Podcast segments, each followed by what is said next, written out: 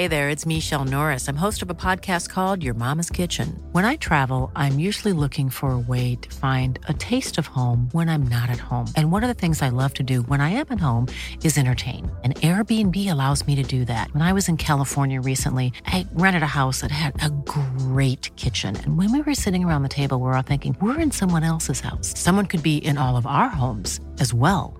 If you have a home, but you're not always at home, you have an Airbnb.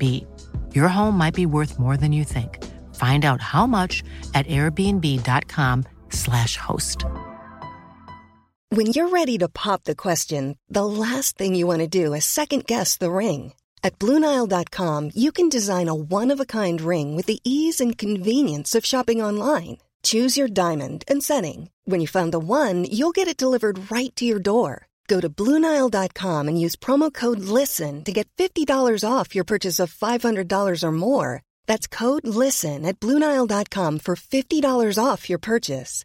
Bluenile.com code LISTEN.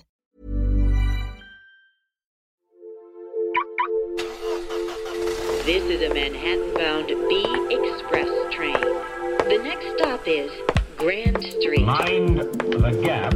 Hello, I'm Jonn Elledge, and this is Skylines, the City Metric podcast.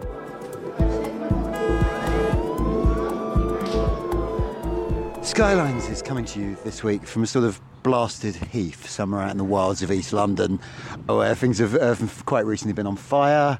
And also, about two miles into to uh, my walk, I have discovered that my boots are leaking. Anyway, today I am walking the length of, of Epping Forest. It's about 13 miles from, from Manor Park up to Epping itself, with a man who's quite literally written a book on this.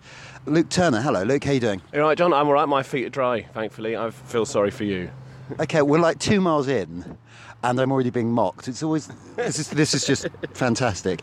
Anyway, let's start with the chapter and verse stuff. You've written a book. Tell me about your book. I've written a book called Out of the Woods, which is came out early this year, and it's about Epping Forest, this place we are walking the length of today, and kind of my obsession with it, the history of the forest, and how that then related to emotional, mental collapse, sexuality, religion, shame, and depression. So you've kind of got like all human experience through the prism of, of some trees in, in East London. Absolutely, because forests and human identity, modern human identity, I think are intrinsically linked, which is, is kind of what the, the book is about the sense of who we are as people and what we see as forests. And the split between city and forest has a lot to do with our sense of human self. So, okay, the first question is why Epping Forest? I mean, I don't necessarily associate Epping Forest with, with you know, shagging. So, how, how do you get from like Epping Forest to sexuality and so on? Well, there is a uh, local name that they call it effing forest. That's quite in common parlance around these parts, uh, and a lot of it goes on. But maybe we'll come to that later. I just get very obsessed with Epping Forest just because my family are from here. We're we're on Wanstead Flats now. My dad used to teach football and referee football on Wanstead Flats when he was young.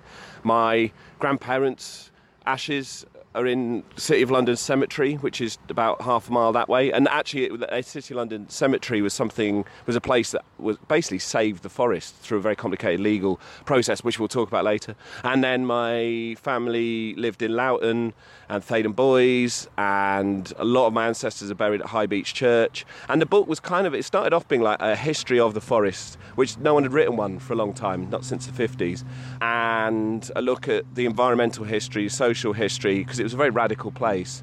Lots of very strange things have happened here, but also a kind of look into my family history as well. And then it sort of evolved in the process of writing it to become more of a personal story where I was able to connect all these things around sexuality and ideas of what's natural behaviour and what isn't with how we perceive of nature and so on. And, part of it was written, I have a slight frustration with a lot of nature writing, nature art, of it being twee and sentimental and always puts people in opposition to nature, that nature is outside of us. And I think Epping Forest is an amazing way of understanding that we're very much part of nature and that the urban and, and, and supposedly wild are not as different as we often like to think. I mean, that's that's an obvious question. Is like, is this a natural landscape? Because you tend to think you know, it's a forest surrounded by bits of city. You, you, you maybe sort of assume that the forest is is what was here before. Is that true, or was this created in some way? It's completely man human made. That's what's so amazing about the forest. We, like you say, you come into. I mean, maybe not this bit because it looks like grassland, but it's still kind of heathland with lots of gorse and things like that. Though the gorse around here is just these blackened things and hawthorn because it all got burnt. But yeah, Epping Forest was a heavily managed landscape. When we go further up north in the forest, we'll probably talk a bit about pollards, uh, which was you know the process of managing trees for firewood for London. So Epping Forest is entirely shaped by the people of London and the presence of London, and I love that about it. It's not wild. It's not nature as we see it as something that humans have, have uh, kind of sit on the edge of but has always been here and, and, is very old. This landscape is entirely created by humans, and, and I think that's beautiful. So let's do a bit of a gazette here. Like we're on we're on a bit called Wanstead Flats now, which uh, my family also kind of hail from this bit of the world. And my mother once told me that growing up, like she pointed to some blocks of flats, and growing up, she said like, "Oh, when I was a kid, I thought those were Wanstead Flats," and that confused me age ten because I still thought they were Wanstead Flats. But Wanstead Flats is actually the name of this sort of like heathy bit with sort of like grassland with a few scattered trees. But as we as we go on, we're going to get more into a more properly wooded area that looks more like you imagine a forest would. I think it's also worth saying that it's kind of a long, thin strip, isn't it, Epping Forest? It's it's never more than a mile or two wide. Yeah but it goes on for about 13 miles end to end. So we're never going to be that far from civilization, but, but it is going to feel quite rural in places. It's also, um, just for those of you, I know not everyone that listens to this podcast comes from this fine city. If, if, if you're kind of vaguely aware of London, but you don't know the geography, basically we're at the eastern end of the central line, which is the red line that pokes out to the northeast. So you know where we are now. We should probably, we've got quite a few miles to go. We yeah. should probably get going. So Yeah, and uh, Jonn seemed quite nervous about being in the forest at, at at night on Twitter when we were discussing this. So we, we, probably need to get cracking. Otherwise, well, by the time we get to the, the bit that feels actually very wild and is a bit more wild, it will be dark. And it's not particularly nice being in the forest at night. I'd stopped feeling nervous until you said that, and now I suddenly feel nervous again. So yeah, let's let's uh, let's get our skates on, shall we? All right, so it's about two o'clock. We're in um, Chingford, which is on the northeastern fringe of, of the built up area, really. We've just stopped for lunch. We've had a weird beef roll thing that was not really what we were expecting, which is not an interesting story. It was like a weird pie thing. Yeah. Why would you call a roll a, well, a pie a roll? I don't get it. Anyway, that's not a very interesting anecdote, is it? We're now sat outside looking at some cows, and we're going to talk about, you know, why, why is there a forest here? What's the what's the backstory? So, give so, us a, give us the history. So we are sat on a slight hill, looking over a plain, Chingford Plain, an area, a very open area uh, with some cows grazing on it. Behind us is Queen Elizabeth's hunting lodge. It's called a very strange Tudor tower of three stories with windows all around it. And behind that is Whitehall Plain, which is a beautiful open area with some very large, strange looking oak trees in it. Now, this is actually the very kind of a typical surviving ancient woodland Epping Forest landscape. Forest doesn't really mean a place with trees at all. Forest is more about forest laws and a landscape that was uh, hugely integrated in class, power structures, and rights and so on. There was a forest charter in the 13th century, which some historians say was more important than the Magna Carta because it actually dealt with the rights of ordinary people rather than the kind of the baronial class. And the Forest Charter and the Forest Laws apply to Epping Forest. There's a couple of things I want to pick up on there. Firstly, yeah. why is it called Epping Forest? Because Epping is at one end of it at the moment. Is there is there an interesting story there, or is it just like? Um, weirdly, it was once called Waltham Forest, the Royal Forest of Essex, Waltham Forest, because it was owned for a while by the monks of Waltham Abbey. And then it just gradually became Epping Forest, I think. As far as I know, it's not a particularly interesting story, no. Okay, well, you know, not, not particularly interesting stories is what people to listen to this podcast for, really. the other question I had is you said ancient woodland. Yes. You also said earlier it's a man made landscape. Yeah. So unpack that for us. Like, how is it ancient? What does ancient woodland mean? Um, who made it and why? So there's always the belief that if you see a woodland, it's been there for ages, and the reason it's there is because it's been there since the beginning of time, and humans haven't cut it down, and that's not really true at all. There is no ancient woodland, as in primeval woodland, as in untouched by people woodland in the entirety of England all of the woodland in England has been managed, manipulated, exploited by humans, and often that exploitation is a beneficial relationship between humans and landscape. So the pollen records suggest that a thousand years ago, Epping Forest was a kind of a monoculture, almost 90%, over 90% small leaf lime trees. Now, there aren't any small leaf lime trees anywhere where we can see today. What we see is hornbeam, beech, oak trees primarily. And so humans uh, had an impact. They, they got rid of the small leaf lime trees and grew or encouraged trees that were more useful to them. And those trees were heavily harvested by a process called pollarding. And we'll see some amazing pollards later on. But you cut a tree above head height when it's quite young. So you basically just don't with stick. But trees are resilient things, it will just keep sending out new growth. 12, 13 years later, you come back, the trunk's thickened, there's loads of branches. You can cut all them off, use them for firewood, particularly for bakers' ovens, also building material, fencing, stuff like that. Epping forests, beech, and hornbeam were particularly good firewood and building materials. So as London got bigger and bigger, it wanted more and more wood, and Epping Forest was an ideal place to harvest that wood. So this landscape evolved to supply the needs of London. And meanwhile, the forest wasn't dense overhead. It was like what I talked about Whitehall Plain. It was quite open, or Chingford Plain as we see now, because people, the commoners, under the ancient forest laws, they had the right to graze their cattle and to let their pigs root around uh, the right of pannage, that was called. Pigs would eat the beech nuts and the acorns. And that kept down new growth as well. So you ended up with this very open landscape of heathland, grass, grassland, a lot of heather, a lot of light came in, so there was a lot of wildflowers. It was a very di- biodiverse landscape in which people were part of this incredible ecosystem. We weren't separate from nature, we were working with the forest landscape to get wood, to feed, to fuel London, to feed London, uh, and cattle for milk and pigs for meat, and so on. So it was this as much of an industrial landscape as you can get without industry. Though, of course, there'd have been a lot of charcoal burners in the woods, creating charcoal for forges and industrial works on the edge of London as well. So it was a very intensively managed landscape, and you wouldn't necessarily think that when you look at woodland today. We don't understand these histories most of the time. I never knew about any of this till I started researching the forest. I think we do tend to think of like you know urban and rural farmland, Um, particularly in, as in opposition to each other now, mm. whereas actually they're kind of part of the same system. Like the city is the place to which the products of that farmland will go for sale and, and passing on to the next person, but also the city can't exist without that. It's a symbiotic relationship, I think. Exactly, and in the history of the forest, it was the Corporation of London, the City of London, that saved the forest in the 19th century. The king's desire to hunt, or the royal desire to hunt, had kind of waned. The land had been flogged off to local land uh, lords and you know rich businessmen, and they were starting to cut the forest down. And there was a, a radical movement led largely by the working class people of East London to save the forest. We'll go to a place near where a family of a man called Thomas Willingale lived, and he asserted his right to lop the trees in November uh, in the mid 19th century. He went up and lopped a tree and he got arrested for it because the forest was going to be felled. And that kick started the campaign to save Epping Forest. It was led, it was instigated by very much the poorest people of East London. You couldn't really get elected as an MP in East London in the mid 19th century without supporting the saving of Epping Forest.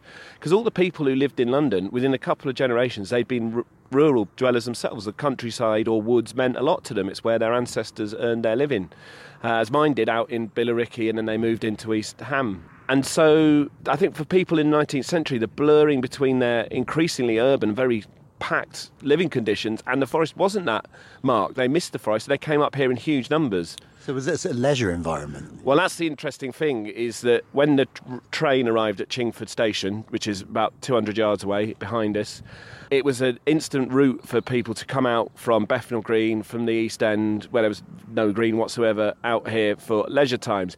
Now, when the City of London saved the forest, the intent was that people would come here and kind of better themselves. Where actually we just had lunch in Butler's Retreat. The retreats were all over the forest, and they were places where you could have tea, and the Salvation Army band would be there, and it was a very wholesome spot where you would get your non boozy refreshment before doing a nice walk in the forest. But the East Enders didn't really kind of follow those rules necessarily. On the May Day fairs, 100,000 people would come up here to the Chingford Plain in front of us and just pack it out. There was absolute chaos. There was everyone would get absolutely drunk. There were fights. All local factions would do each other in. There was a lot of sneaking off into the woods for sex. There was a lot of prostitution. It was a really chaotic, very uh, city focused. The, the, the kind of the uh, the working people of the East End really came here to let off steam in a really exciting way. And when I look out now and I say, oh look, there's pretty much all you get around Chingford a lot of the time, particularly on a Friday afternoon. It's dog walkers. I sort of miss this intensely bawdy atmosphere that used to exist in Epping Forest back in the day. Well, I'm sorry I'm letting you down on that front, really. you mentioned the Corporation of London. That's, for those who don't know, it's a sort of weird hybrid body where it is sort of a corporation, but it's also the council for the City of London.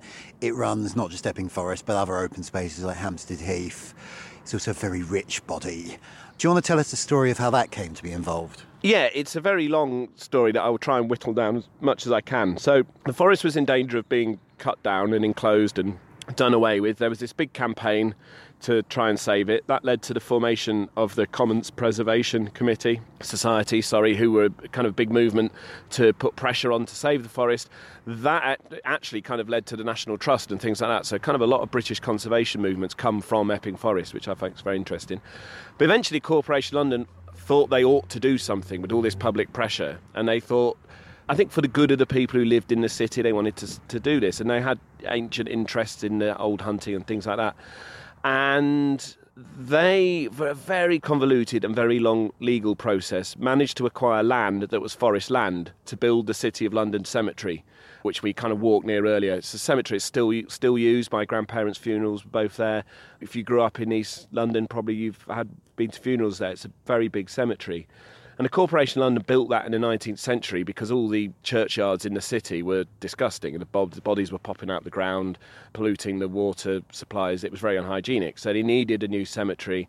They bought this area of land which had been part of Epping Forest. And because they were landowners in the forest, the forest laws they could legally prove applied to them. So that meant they had rights over the entire forest because the, the forest laws were applicable not just in that little bit of forest down in the south but all the way up to here to Chingford, all the way out into Essex. So they could say, ah, we are commoners of the forest, we, the Corporation of London, therefore we have rights over the land to graze, therefore the forest laws that say you shall not put up fences or enclose the land or fell the trees have never been repealed, so they still apply. So they use these very ancient forest laws and a lot of very canny legal manoeuvring to say that all the enclosures in the forest were illegal and had to be stopped.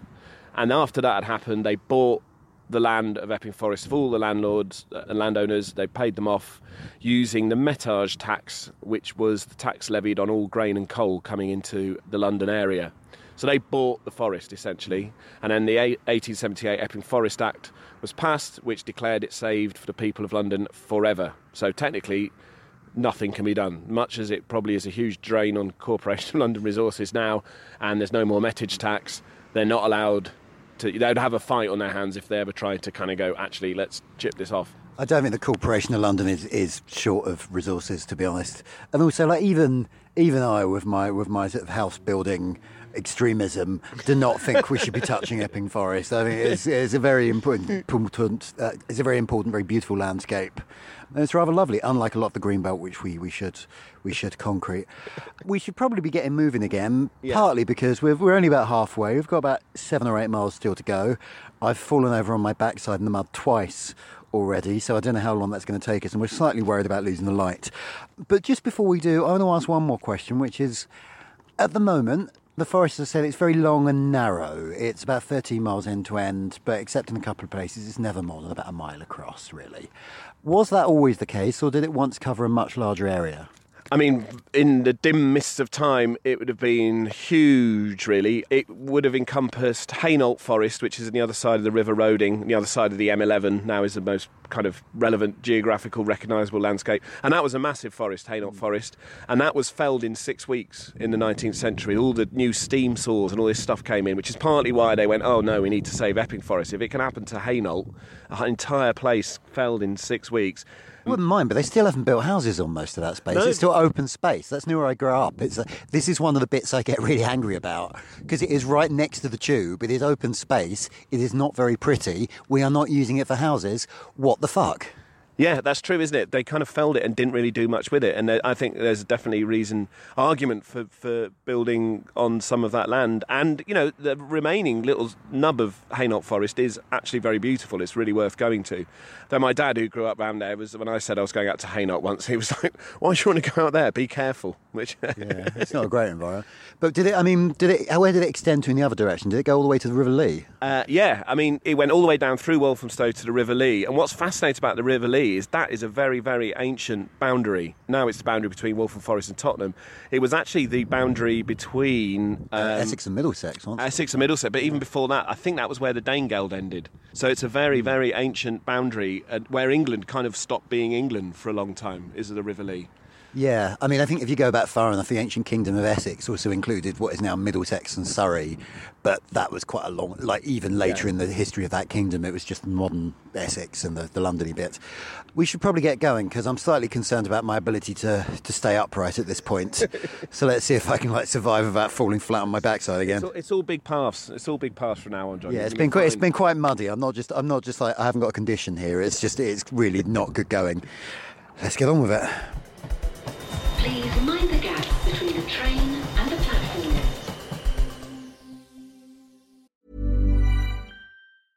Cool fact a crocodile can't stick out its tongue. Also, you can get health insurance for a month or just under a year in some states. United Healthcare short term insurance plans, underwritten by Golden Rule Insurance Company, offer flexible, budget friendly coverage for you. Learn more at uh1.com. Hey there, it's Michele Norris. I'm host of a podcast called Your Mama's Kitchen. When I travel, I'm usually looking for a way to find a taste of home when I'm not at home. And one of the things I love to do when I am at home is entertain. And Airbnb allows me to do that. When I was in California recently, I rented a house that had a great kitchen. And when we were sitting around the table, we we're all thinking, we're in someone else's house. Someone could be in all of our homes as well. If you have a home, but you're not always at home, you have an Airbnb. Your home might be worth more than you think. Find out how much at airbnb.com/slash host. Hey, it's Ryan Reynolds, and I'm here with Keith, co star of my upcoming film, If, only in theaters, May 17th. Do you want to tell people the big news? All right, I'll do it. Sign up now and you'll get unlimited for $15 a month and six months of Paramount Plus Essential Plan on us. Mintmobile.com slash switch. Upfront payment of $45 equivalent to $15 per month. Unlimited over 40 gigabytes per month. Face lower speeds. Videos at 480p. Active Mint customers by 531.24 get six months of Paramount Plus Essential Plan. Auto renews after six months. Offer ends May 31st, 2024. Separate Paramount Plus registration required. Terms and conditions apply if rated PG.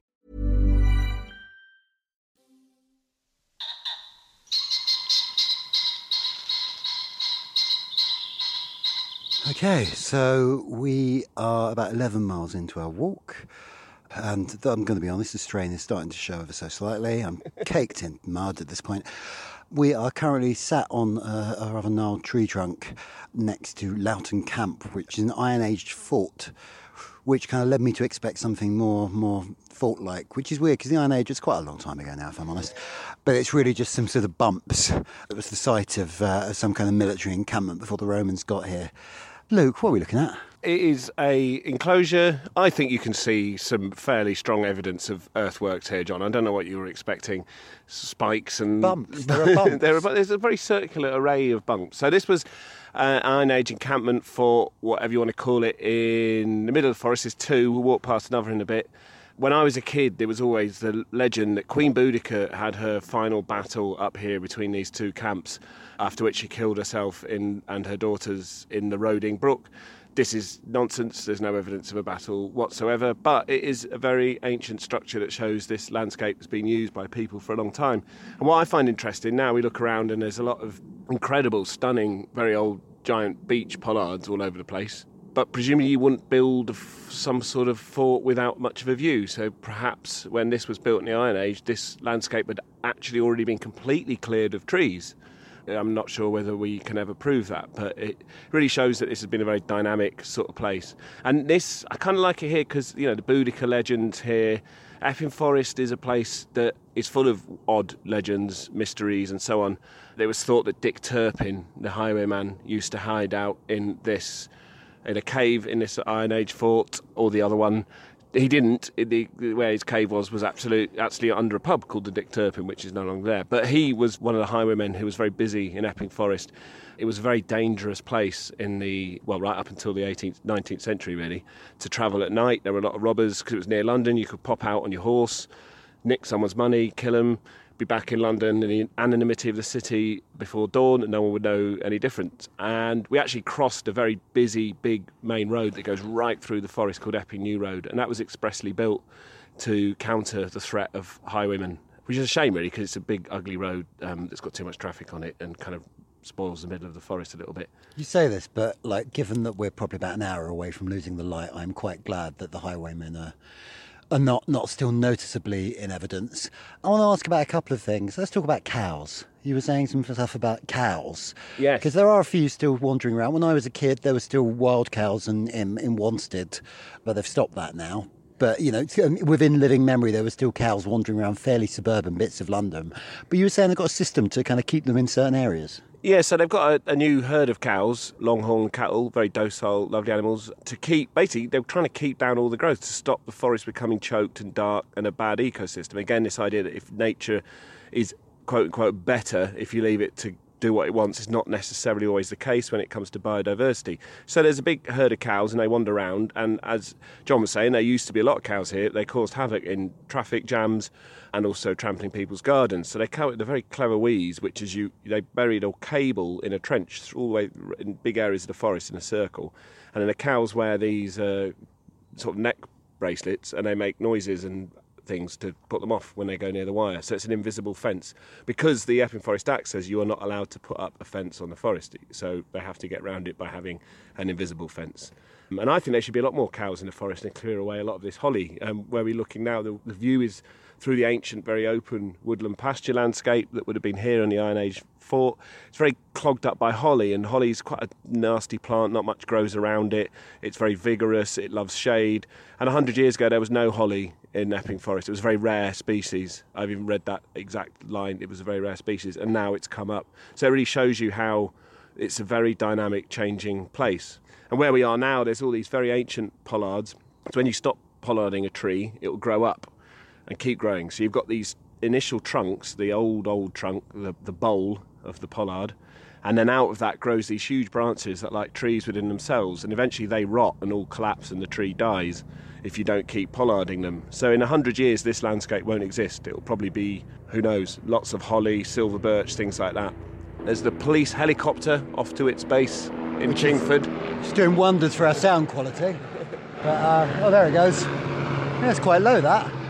While we're talking about like uh, timescales and things, how old are the trees here? Like, how long will the tree live?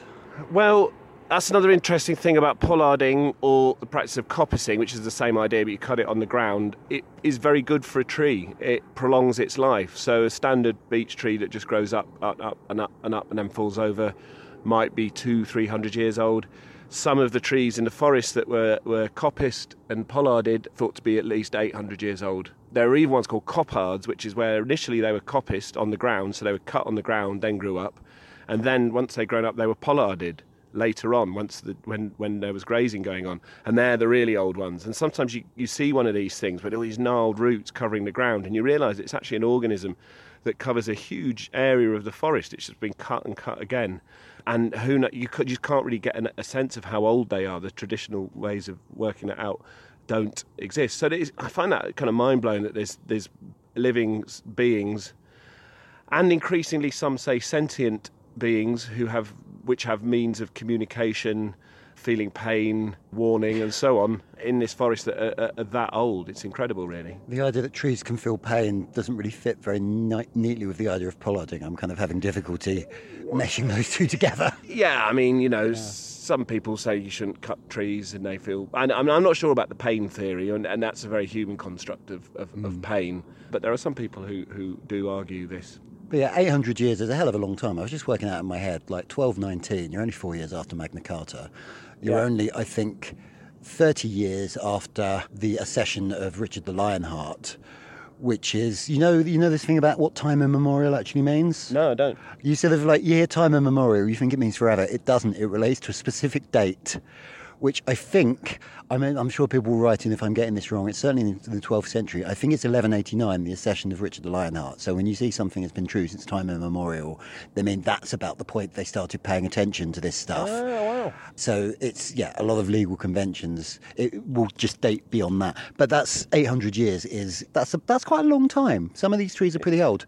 Just before we move on, you also, um, you were telling a story a few minutes ago about a hermit. Do you want to give us the hermit story? Yeah, this was a, a man who lived in the forest a bit further north of here. I think he used to occasionally spend the night here because he liked. He said Queen Boudica had been there. He told me, but he was a man who became a, a really central character in Out of the Woods. And he lived north of Lon- London, and he was uh, going to be evicted from his house. He hadn't paid his rent. He had bipolar disorder. He was he was like in his sixties, and he tried to kill himself, and he couldn't do it. And he thought if he walked into the forest, his medication would wear off, and he'd be able to to do himself in. And he started walking, and then he ended up in, in the Lich Gate of Theydon Bois Church, and he got shit kicked out of him by some Essex drunks. So he came further into the forest, found a tent, and set up camp. And then gradually, the desire to die left him, and he became very connected to the forest. And he, he used to walk past my auntie and uncle's house every day to go to Thaden to get his copy of the Independent and a coffee from Costa, and uh, to do the rounds and see his, his friends uh, in the village, and he was a real character. And you know, one of the reasons I wrote Out the Woods is to question this idea of the nature cure, what I think of as nature higgy. You know, oh, lovely nature, isn't it nice? Go forest bathing. It's Japanese. It must it must be good for you. Uh, you know, here's a woodcut print of a tree. Look at it, and all your your depression will go away. And when I was writing the book, I was very depressed. I was coming into the forest, and I was finding it oppressive and horrible, and um, not that at all. And I wanted to write about how nature and mental health is incredibly complicated, and we can't just see it as this means of, of self cure and, and, and hashtag hashtag wellness. And he was interesting because he'd come into the forest and it had genuinely saved his life. And he lived just north of here and used to perambulate around. And he, he looked incredible. He had a huge white beard and flowing white hair, and uh, was a wonder, wonderful human being. What happened to him? He eventually left the forest. I mean, he had said basically he'd have to take me out dead. But after he had really bad arthritis and he couldn't really move around very much, and in the end he went into a home. But he still pops back. He still comes back. Oh, so it's, it's a happy ending, I suppose. Yeah, yeah, uh, yeah, yeah. It worked. It cured him, and now he's now he's off. You know, We should probably get moving. I think we've probably got about an hour about of an good hour light light. and There's, left. there's some people setting up the camp over there It's in the middle brave, of uh, yeah. in the middle of the Iron Age camp, which is. Uh, would that be an eerie? Pla- would you like to stay here overnight? I think I'm all right. Maybe they're going to do some kind of ritual or something. Yeah, well, I mean, like I've smeared heard in this is horse's blood and naked. or Yeah, I heard this is quite a, a, an interesting place to have special mushrooms. It There is a go. bit like you, it is a bit sort of hallucinatory at times, isn't it? It, Like, it, it is. I mean, the, the, the thing with the pollarding is uh, we're sitting on a particularly weird, gnarly bit of tree, and the process of cutting them when they grow out and the welts do tend to grow into these very an- anthropomorphic shapes Yeah. and eyes and, and quite crude shapes, like very genitaliary shapes. So you, you do have a real sense when you're walking through the forest at night that it is looking at you, that it that it's Yeah. observing you. Remember the bit within the willows when it, when was it mole goes into the the wild wood at night and there's it, you oh and there's all the weasels and stoats eyes looking at him. You you can sort of feel like the adult version of that, Hmm. which is not actually much fun to be honest. No, more than once on this walk, I've kind of seen what I thought was a person. It is just a bit of tree. Exactly. Although there was another point where, like you pointed out, some stone that uh, I think a relative of yours had been involved with at some point, and I had to stop you halfway through and check that I wasn't was- imagining there was a man it, there. Was, it was a particularly odd, an odd, an odd man. That was yeah, the stone for Gypsy Smith, who was a Romany and uh, ended up becoming a Methodist preacher who was born in the middle of the forest. Another of these incredible characters that used to be here and be around here. But yeah, you were telling me this story, and there was a guy that looked, I think he might have been a rabbi or something, standing there with a hat and beard, uh, looking at a newspaper. And I was like, am I, am I seeing that? You do get. I mean, I went on a, on a horrible walk near here, which I was telling you about when I hallucinated seeing a man about to hang himself. I'd also seen somebody sat under this very notable tree called Grimston's Oak, and he was reading a book, but he was wearing a balaclava. And he was like, "Why?" And that started off my brain freaking out. Like, why was there a man sitting underneath Grimston's Oak reading a book with a balaclava on? Why? Why would you do that? Sorry, was this a real man or was I think yeah, that was a real man, Right. but then Well, it was a set, cold day. It set me up. Well, no, it was middle of. It was a very hot spring evening. Oh, okay. Well, that's just weird then. yeah, it's just weird. All right. So maybe we should leave these camping people to it. Let them break break yeah. the forest bylaws by themselves. All right. uh, yeah, let's go on. Let's get on with it.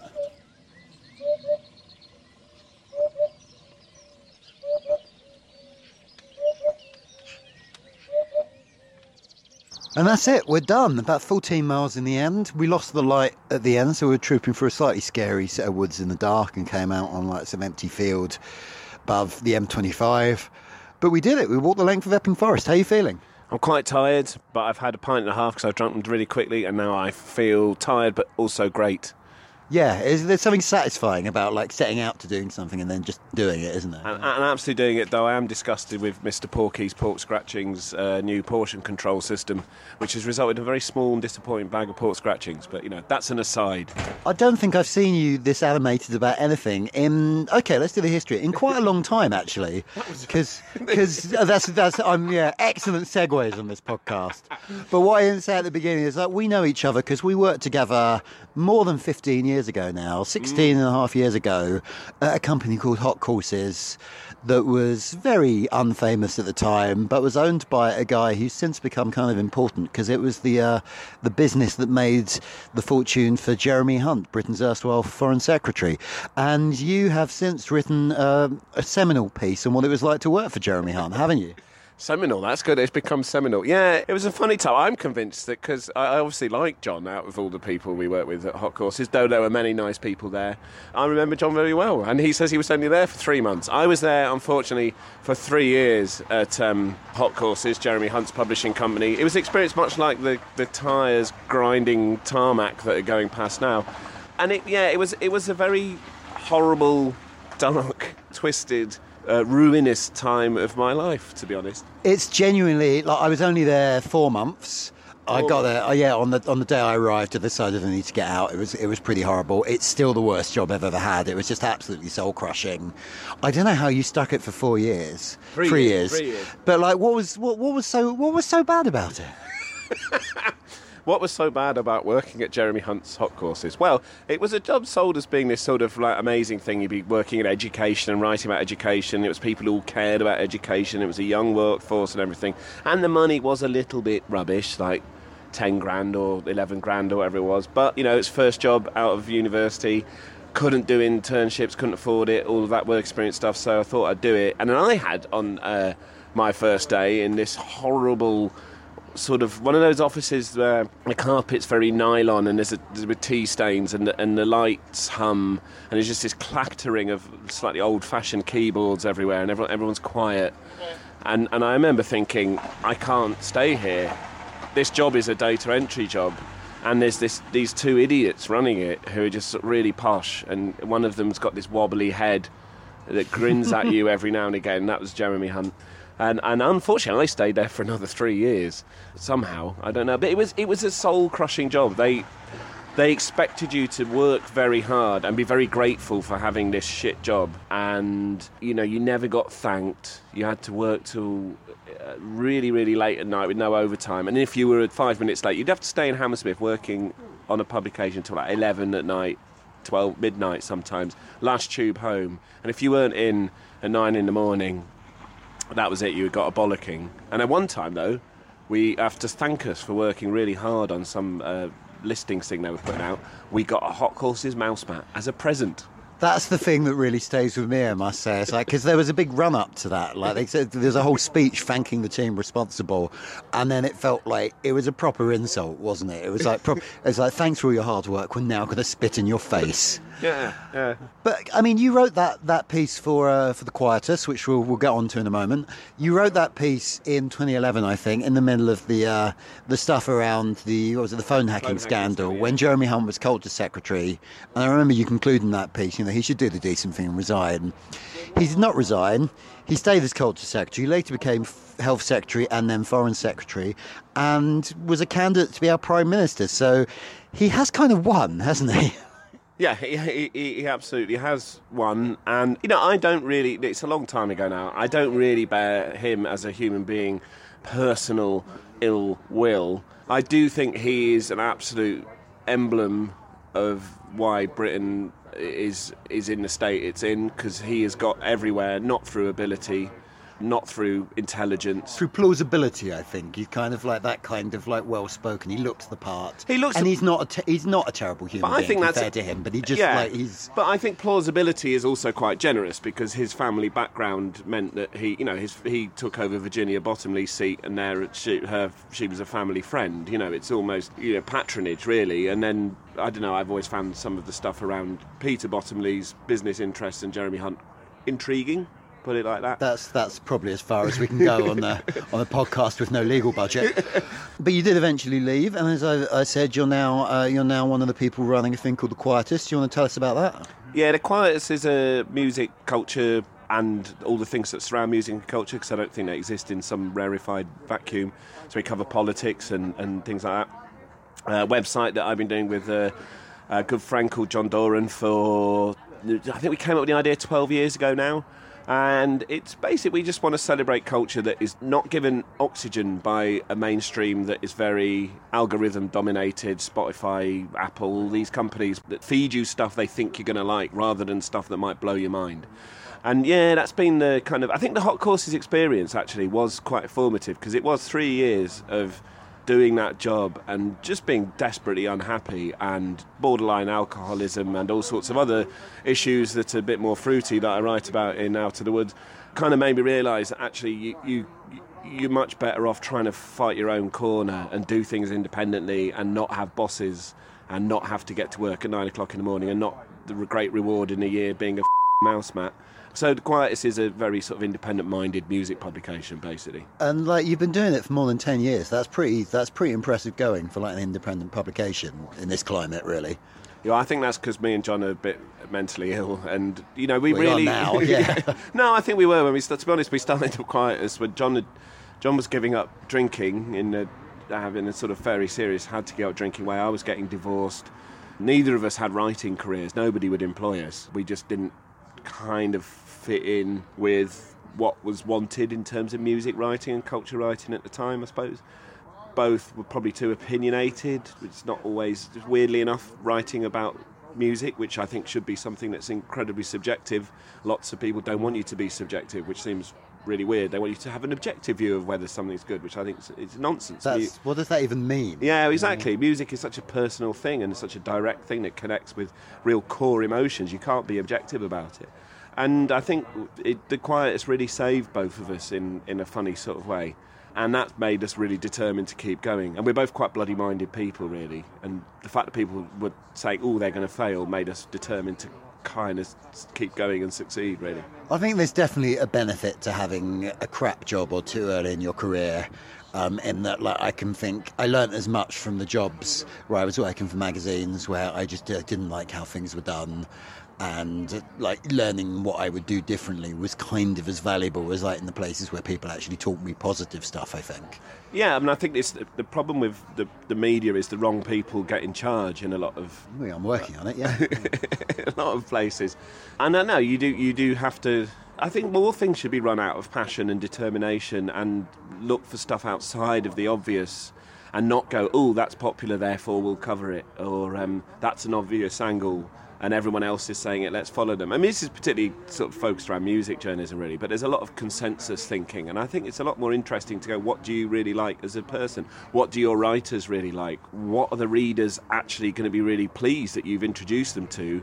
rather than kind of talking about the same old people they've always Yeah. read about. There's sort of a difference in attitude between like the algorithmic approach of like we need to give people more of what they like, and, and the one that's like actually let's try and expose them to new things. And if you can get that right, which you won't the whole time, if you can get that right, that the, the payoff is bigger. I think. Yeah, exactly, and I think that's an, it's interesting because it's algorithms, but also that sort of conservative thinking when you get people who are commercially minded in charge of media outlets when they're just thinking, oh, we need to give people what they want. We, we can't challenge them too much, and that's why the weekly music press ended because they did that. They just kept saying, "Oh, we need to just give people white boy indie bands," rather than being courageous, and their circulations declined and they all vanished. And what we try and do is, like we do an albums of the year list. I'm putting mine together now, 100 records. And at first, people are like, no, I've never heard of any of these records. They're making it up. You know, I've only heard of six records. Now, every year, people are like, well, there's 100 albums I'm going to spend the next year listening to, and this is great. there's, there's just so much exciting culture out there. And I believe that. I think that, bizarrely, though there's no money in anything anymore cultural, in, in many ways, or interesting left field cultural, this is one of the most fertile times I've ever known. It's certainly a lot better than the years of working at hot courses. Last question. Yeah. Um, if people want to people want to get hold of the book, just give us the details. So it's called Out the Woods. It is available from all good independent bookshops and the bad website, but don't buy it on there. And the paperback is coming out on January, which will be a more reasonably priced option. Uh, so maybe wait till the paperback. And there's all sorts of stuff about sex in there, which we didn't get into really. We've been past a couple of dogging spots, which we didn't really talk about. if if if you don't know what dogging is, ask your mother. And yeah, so so yeah, go buy a book. Yes. And uh, yeah, it is getting dark, but we're not going to wander back in the forest and find all the uh, fruity, Yeah, we're- we're- I'm going to go to the tube. We're going to go find the tube and, tube. and get on with our lives. Yeah. Luke, thank you very much for taking a Friday to walk the length of Epping Forest with me. Thanks, Jonn. Thanks for having us. Cheers. You've been listening to Skylines, the podcast from City Metric, the New Statesman City site. It was presented and recorded by me, Jonn Elledge, and produced by Nick Hilton. You can find Skylines every two weeks on iTunes, Acast, or whatever other app you use to get your, your podcast. And while you're there, why not leave us a nice review to, to tell other people we're here? It, you know, it really helps people discover the show, and I'm a megalomaniac, so the more people I can get listening to this, the better, really. We'll see you in two weeks. Thanks for listening.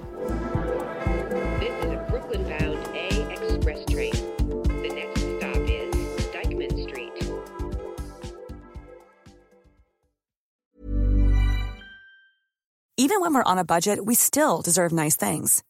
Quince is a place to scoop up stunning high-end goods for 50 to 80% less than similar brands.